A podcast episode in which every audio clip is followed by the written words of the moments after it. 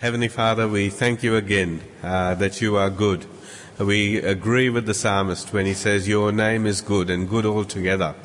Uh, we pray that as we look at this text, you will teach us that we are not good.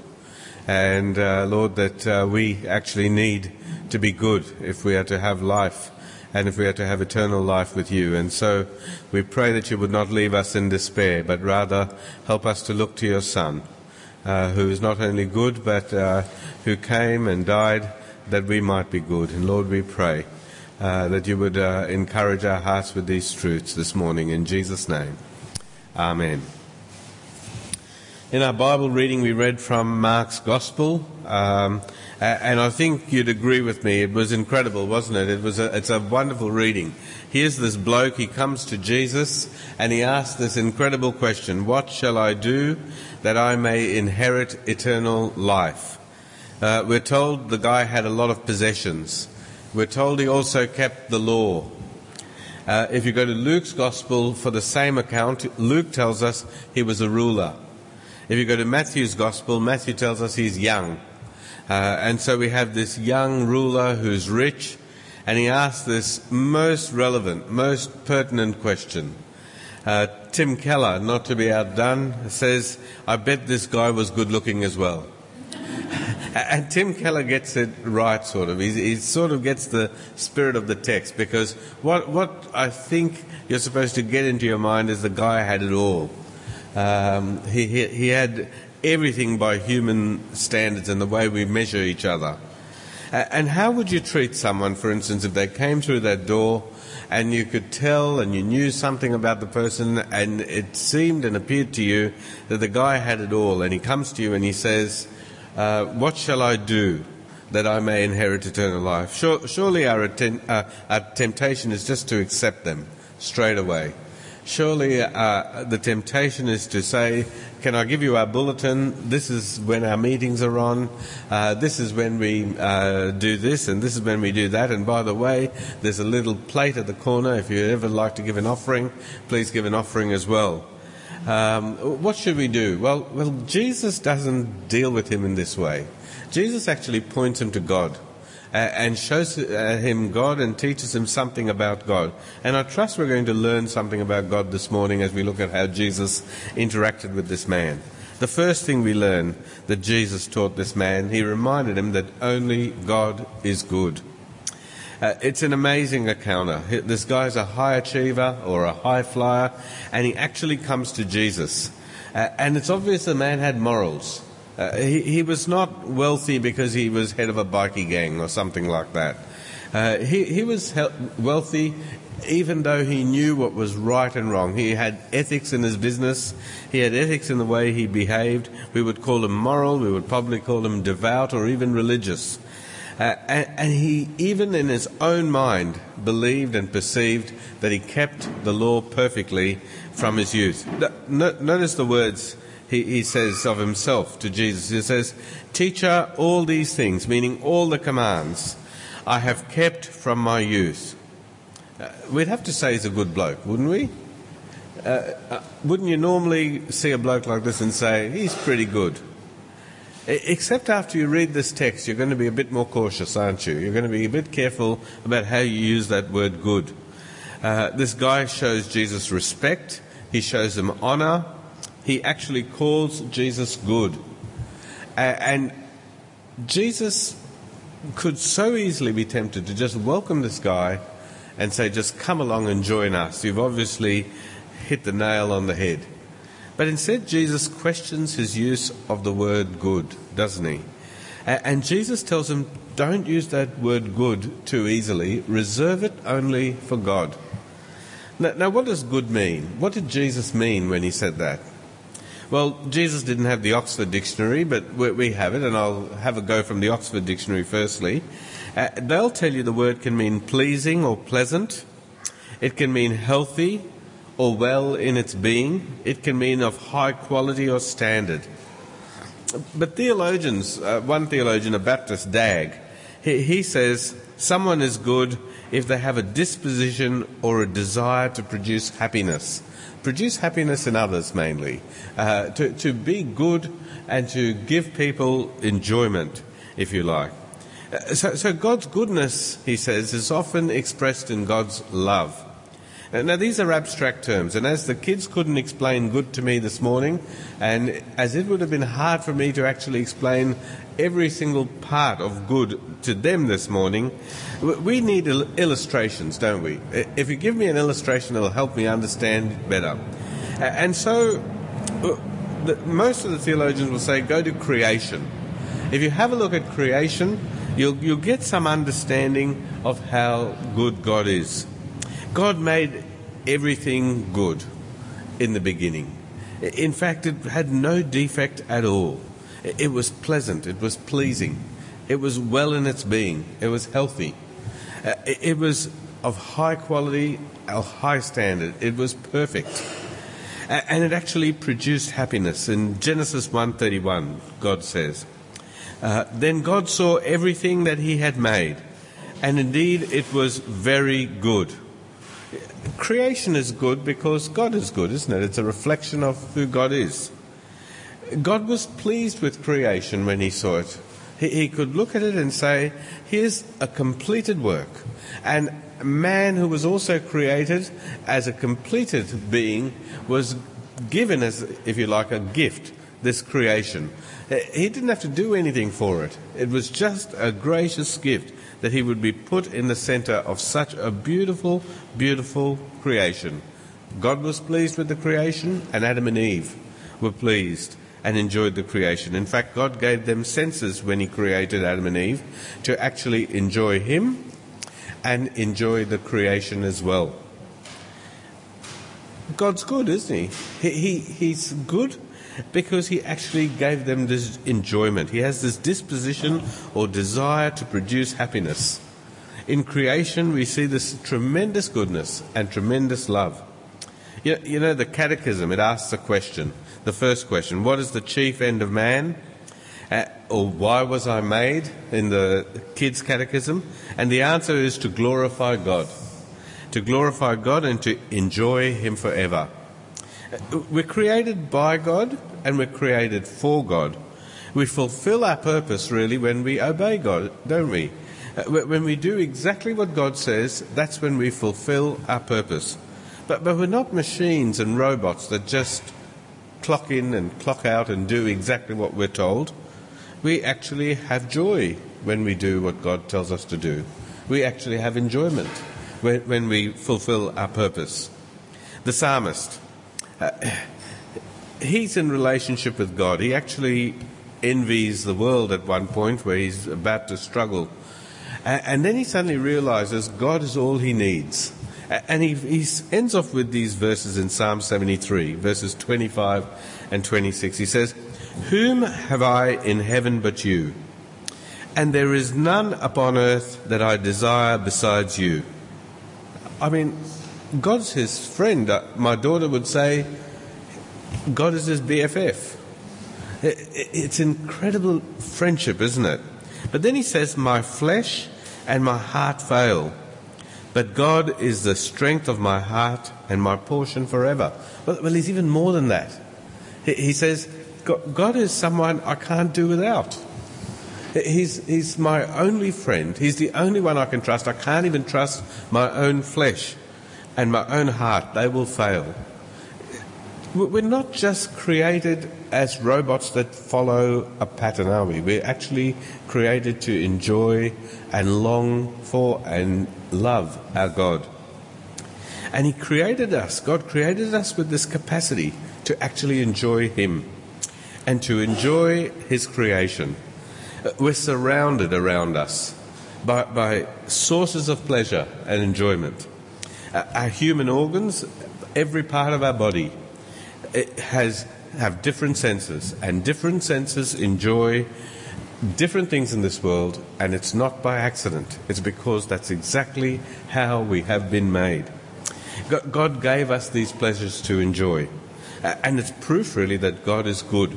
So, for instance, you can stimulate a sense and uh, stimulate a human organ, and you will find when it's stimulated, it produces pleasure. Because that's how God has created your body. He did not create any part of our anatomy there's not a single part of our body that produces pain. No part is designed to make us miserable and to make us painful. Uh, God is good. In this sense, He has a disposition to produce happiness in us. We, we have a quarterly newsletter that we write as a church to our uh, suburb. And this year, uh, this actually, this quarter, uh, Ben uh, uh, wrote our newsletter, and these are the words he wrote. And I'm going to quote Ben here. He says, Mother's milk comforts a crying baby because special substances are released. The baby experiences satisfaction and pleasure. Now, mothers over here are saying, Well, we knew that. And it's obvious, isn't it? But, but for the blokes, here's something for you. The aroma of sizzling steak triggers the release of brain chemicals alerting us that pleasure is near. Whether it's milk or whether it's meat, food brings satisfaction and pleasure, doesn't it? And you know that. Andy McIntosh, he's speaking of the year. He says this of the year. He says, Consider the year. Sound waves get mechanically amplified into liquid waves that are converted into chemical energy and finally into electrical signals that have been split into different notes, individual frequencies, and harmonics. The complex engineering allows us to appreciate beauty in music. You, you see what is he saying about your body? It's functional, isn't it? You, you can come and have a bloke up the front here making all these noises, but your ear can take those noises and translate them into sounds and words, and you can understand it and have your mind stimulated. And that's not anywhere near as wonderful as if two people come and play just two instruments. And you sing a song, and you go home loving that truth because that's your favourite hymn, isn't it? You, you appreciate the beauty of it. Uh, only God can create a universe Uh, with humans like us on it that, that are functionally so practical. We, we have ears that can take sounds and translate those sounds and, and actually process them into good and bad sounds. But yet, not only are we functionally practical, we have this capacity to enjoy beauty. We have this capacity to actually be happy and enjoy the creation God has given us. Verse 18, Jesus says, Why do you call me good? No one is good, but one, that is God. Stephen Charnock, uh, he, he writes about God, and speaking of God's goodness, he says this. He says, God is originally good. He is good in and of himself. He does not depend on us for goodness, but rather he is good to us and we depend on Him.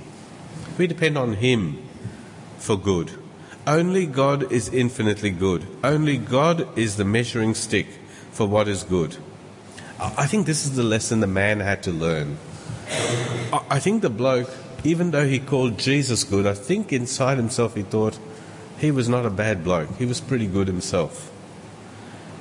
And Jesus had to teach him he was not good that only God alone is good. And so Jesus points him to the Ten Commandments and points him to the Ten Commandments to understand something about how good God is and how we can never be good. And he doesn't use all the Ten Commandments, but he's obviously referring to the whole lot. And he did not quote them in order in any way. He did not quote every single one. He left out a few.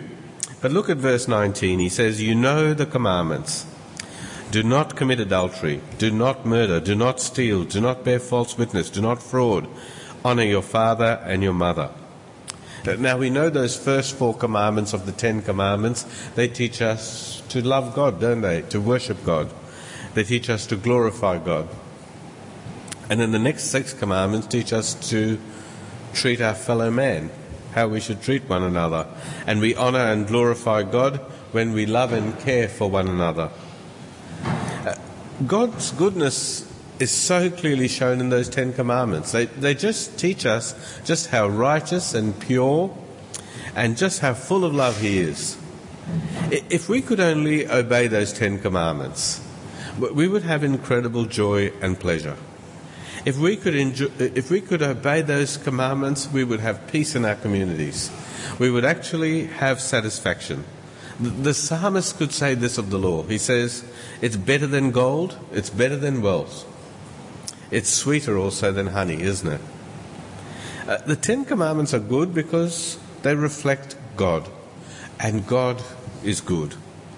They, they tell us something about God and how He treats Himself and how He treats us. Uh, God gives life, He does not murder. God is faithful, He's honest, He does not tell lies. He, he's not selfish, He gives, so He does not steal.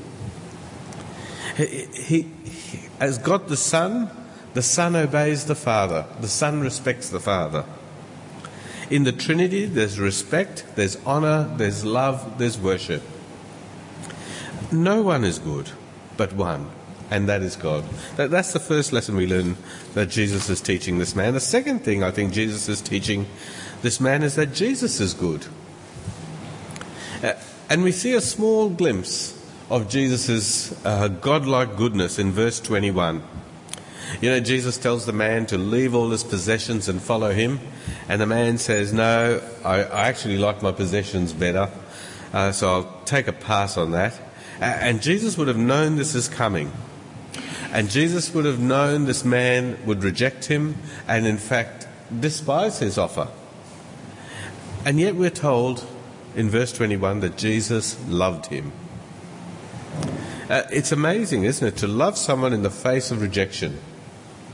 Uh, in the face of ingratitude and rebellion, to actually show love for someone. It's not human like, is it? It's not something we gravitate to. We don't love people who don't love us. We don't like people who don't like us. If people don't say we're good people, we don't think they're good people. But here, this man is so rebellious, and yet he's given this offer of eternal life by Jesus. He's given this offer to take up his cross and follow him. J.C. Ryle says this He says, Jesus has a wide heart. He has abundance of pity, he has compassion, and tender concern, even for those following sin and the world. He likens it to the way we would go on a holiday and you'd come to a castle, possibly in England, and you'd see this broken down castle. The windows are possibly broken, the roof has uh, got holes in it, and it's not the most well kept building. But as you look at it, you see it's not as it is today. You see it in its former beauty and its grand design that was really the starting point of that castle. And he says you see the marks of the great design and you love it. And Jesus' love is that general love, isn't it, that God has? Because God loves the just and the unjust. He, he, when we have rain, the, the righteous get the rainfall on them, and the unrighteous get the rainfall on them. And in that way, it's the same as God's love. But, but God's general love is different to God's saving love, isn't it? God, God's saving love is quite different. Here, it's very special. God loves horrible sinners. He, he specially chooses them and He sets them apart despite their sin and He makes them right with Him. He makes them right with His holy nature and He keeps them all their life right to the end, and he eventually brings them to glory. Now, now, we would find that so hard to do. We would find it so hard. We're not good like that. But, but here we see a picture of God's goodness that He can actually love someone who is unlovely. He can love someone who rejects Him and hates Him. We cannot do this. And God in Jesus demonstrates this to this rich young ruler, doesn't He? But others have come to this text and they've said that Jesus was actually being difficult. And they say something like this they say Jesus was being a nitpicker. He was a respectful man. He was a man who came and asked about eternal life. It's a fair question. He was keen to be saved. Why didn't Jesus just accept him and say, Come along? Why didn't Jesus uh, treat him with respect in response and say, just join the group. Instead, Jesus provoked him with these questions. Well, I think if you picture and understand these questions well, Jesus is trying to help this man understand God, isn't he? He's just trying to bring him to a point where he sees God as who God is. Jesus is trying to get this man to get the grip on the fact that he doesn't decide what's good. It's God who decides what's good. He's not the measuring stick. God is the measuring stick. And we don't define good by comparing ourselves by one another. I can't call you good because I think you're better than me, or you call me good because you think I'm better than you. Good is not defined by us, it's defined totally objectively by God. It's 100% perfection. And only God has this 100% perfection. Only God has this totally pure and totally loving nature. And I believe Jesus was helping him come to this conclusion. And I think Jesus was also trying to explain to him that he is God. I don't think this man grasped that either. He, thought Jesus was just a man. He was coming to a human teacher. In 318, in the year 318, a guy called Arius, he, he taught that Jesus is not God. He said that Jesus is the first of all created beings, didn't he? And his followers quoted these words of Jesus they took the words, No one is good but one, that is God. And they said, Aha, hang on a minute. If Jesus is saying no one is good but one, that's God, well then Jesus can't be good and Jesus can't be God. And when they said that, the churches were alarmed because up until this Arius came along, generally people believed that Jesus was God and God was God the Father. And there were certainly two uh, distinct persons, but there was one being and, and one Godhead. And so the councils got together and they decided to meet and discuss and discuss and, and, try and study the whole thing. Arius came in, and you could picture Arius. He's this tall man, he's this elderly man, he looked stately. And then his opponent was this a fellow called Athanasius, and Athanasius was this short, young, boy looking fellow. And the two of them came into the council, and who do you think you would want to listen to? The elderly, tall man who speaks in a stately voice, or this young little whippersnipper who comes and says you're wrong? And Athanasius came and he taught that there are three distinct persons in the Godhead, but, but there's one being, and they're all God. And the church leaders took many attempts at this. Athanasius got chucked out of his church and out of his home uh, five times, and it was only after he died in 381 AD the church, church leaders ruled that Jesus Christ was God who came in the flesh. Uh, they came to Mark 10, uh, and some of the church leaders, when they came to Mark 10, they said that they said that Jesus is actually throwing out questions and he's throwing out suggestions. And what he's trying to do is draw the rich young ruler around to a conclusion. And he's trying to get this rich young ruler to realize that he is God. They said the man was approaching Jesus as a human teacher and as a human teacher alone. And Jesus was saying he's not just a human teacher, he's more than that. And, and so they said, if you really want to understand the spirit of what Jesus was saying, he was saying to this bloke, if you're going to approach me as a mere man, then you should not give me the title good, because the title good belongs to God only. Or if you put it another way, he says, if you want to own me as God, if you want to give me the title that only belongs to me as God, uh, then you should, sorry, if you want to give me the title that belongs to God, then you should own me as God. And so you can't treat me as a teacher only if you're going to give me the title as good. And this was the spirit of what Jesus was saying to the rich young ruler. And when he pointed him to the Ten Commandments to illustrate God's perfection, here Jesus was saying that he is good and his, his life was going to show he kept the Ten Commandments perfectly. And perhaps when he showed him the Ten Commandments, rather than just waiting for Jesus to prove that he was good, this man would firstly be humbled and he'd realize he was sinful. And the hope really, is that this man would read the Ten Commandments clearly and understand, like Isaiah, that when he comes into the presence of good, when he comes into the presence of God, that really he's a man full of sin. You remember Isaiah? He comes to just a vision of God and he cries like a baby. In Isaiah chapter 6, he says, Woe is me, for I am undone, because I'm a man of unclean lips, and I dwell in the midst of a people of unclean lips. For my eyes have seen the King, the Lord of hosts. You know, once we understand God, we'll understand our own sin. Once we understand God, we'll understand that eternal life is not something we just do. It's not something we earn. It's not something that comes from something of our activity. It comes from God. It's a gift. Eh, we are not good. We, cannot live in God's presence. Uh, unless God makes us good, we cannot come to Him. We have no hope. We have no hope of eternal life in our state. To, to get God, we need God. And the man had to see that he needed this 100% perfection he was not going to have eternal life without it. And this is exactly what he had to come to grips with that his sin needed to be totally erased, 100% goodness needed to be put in its place. And unless something radical like this was done, he had no hope, and only God alone could do this for him.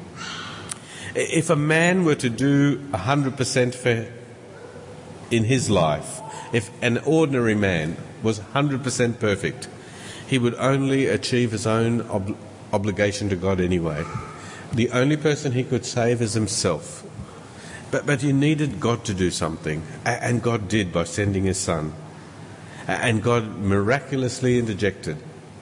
And he, the Word becomes flesh, He takes our sin, and He provides for us 100% righteousness.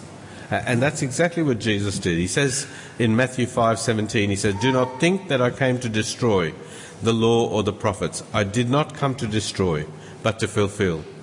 Or the Hebrew writer speaking of Jesus says that he was in all points tempted as we are, yet without sin. And this man had to realize Jesus is good. He's God in the flesh. And Romans tells us that Jesus is so good that he was willing to die for sinners.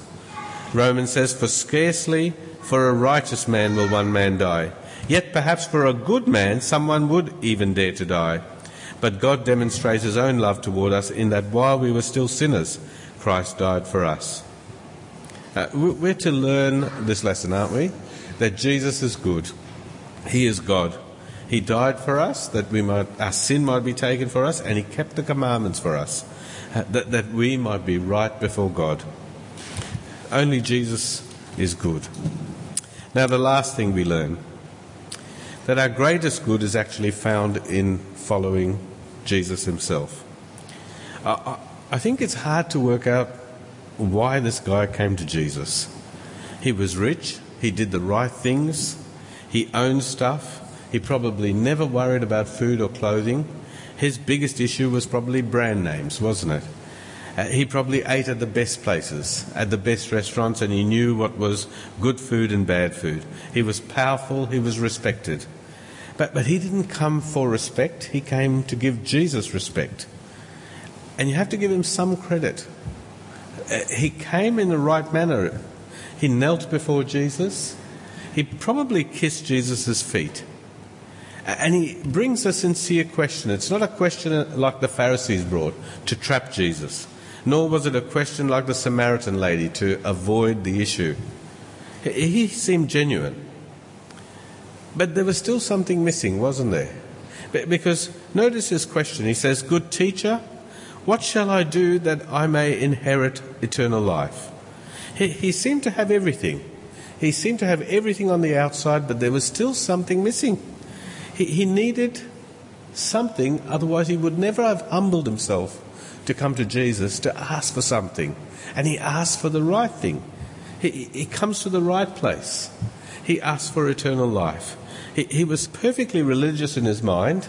He owned everything he needed to own. He lacked nothing practically.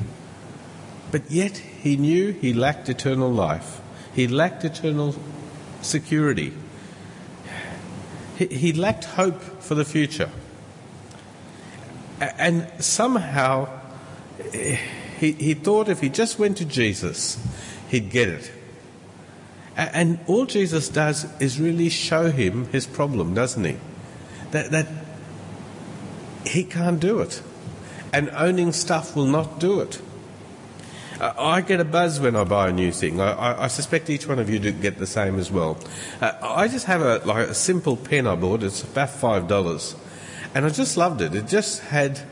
You wouldn't think someone could get a buzz out of a five dollar pen, but but I did. It has a soft section. It writes so well. I bought twenty of them after that because I have a suspicion about marketing departments. If something goes well, they'll change the design. And so I bought them, and then I thought, hang on a minute, if I run out of the 20, I'll need refills. So I went out and bought refills as well. And it's the most ridiculous purchase I could ever think of. But, but at the same time, it made me realize I, I like owning stuff. And I think this bloke was probably like that. He would want to know what the latest cart he could buy to hitch onto his camel onto his horses.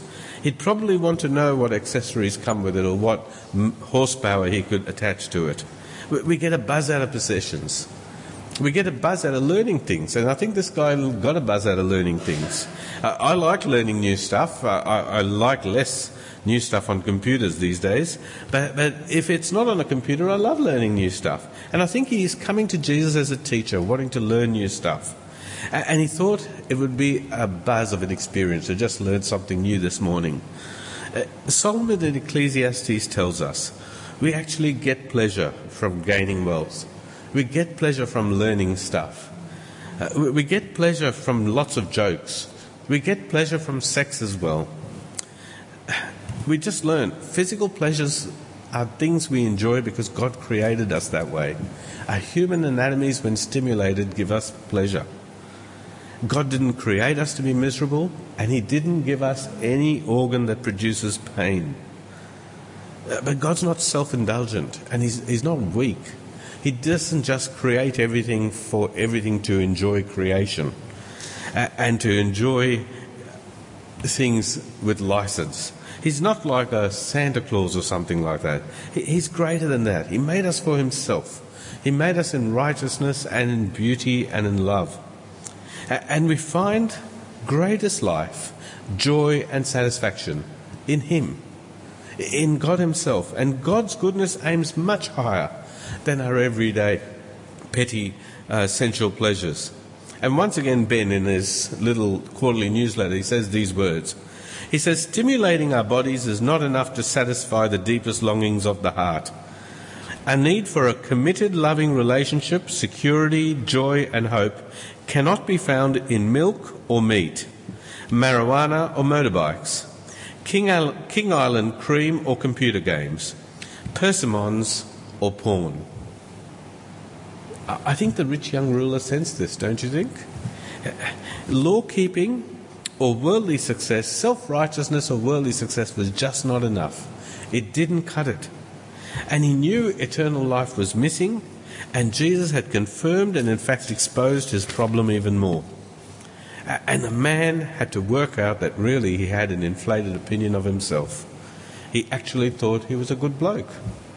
And he needed just this small adjustment, or this one little thing he had to do to add on to all the other things he had to do to have eternal life.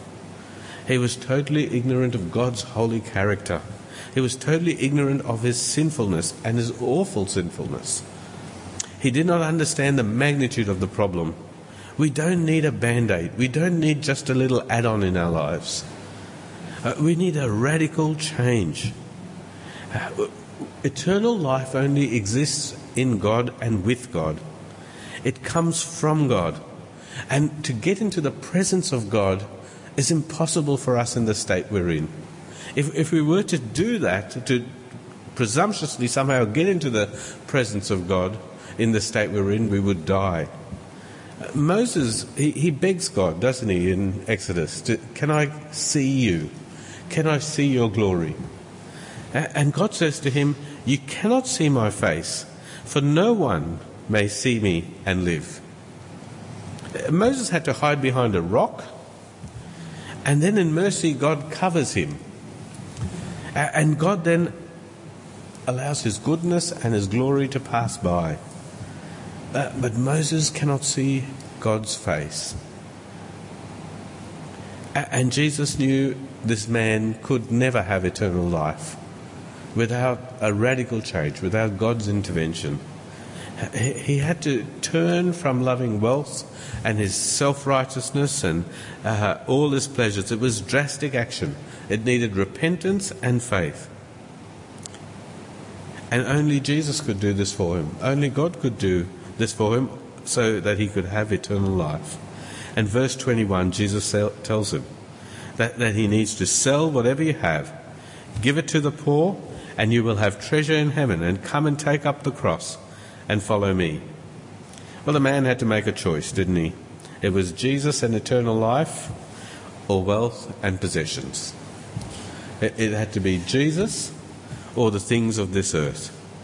And it's a sad story because we're told the man made the wrong decision. Verse 22, we're told, But he was sad at this word and went away sorrowful, for he had great possessions. I, I trust none of us here this morning will be sad at this word. Uh, our prayer really should be that we'll be drawn to a good God, isn't it? Let us pray. Heavenly Father, we do pray uh, that you would uh, help us to see just how good you are. Uh, help us also, Lord, this morning to see just how sinful we are.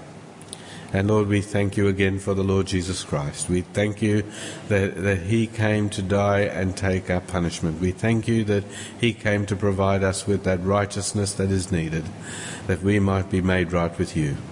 And we do pray that we would uh, be granted that great gift of faith and that great gift of life. And we thank you for this in Jesus' name. Amen.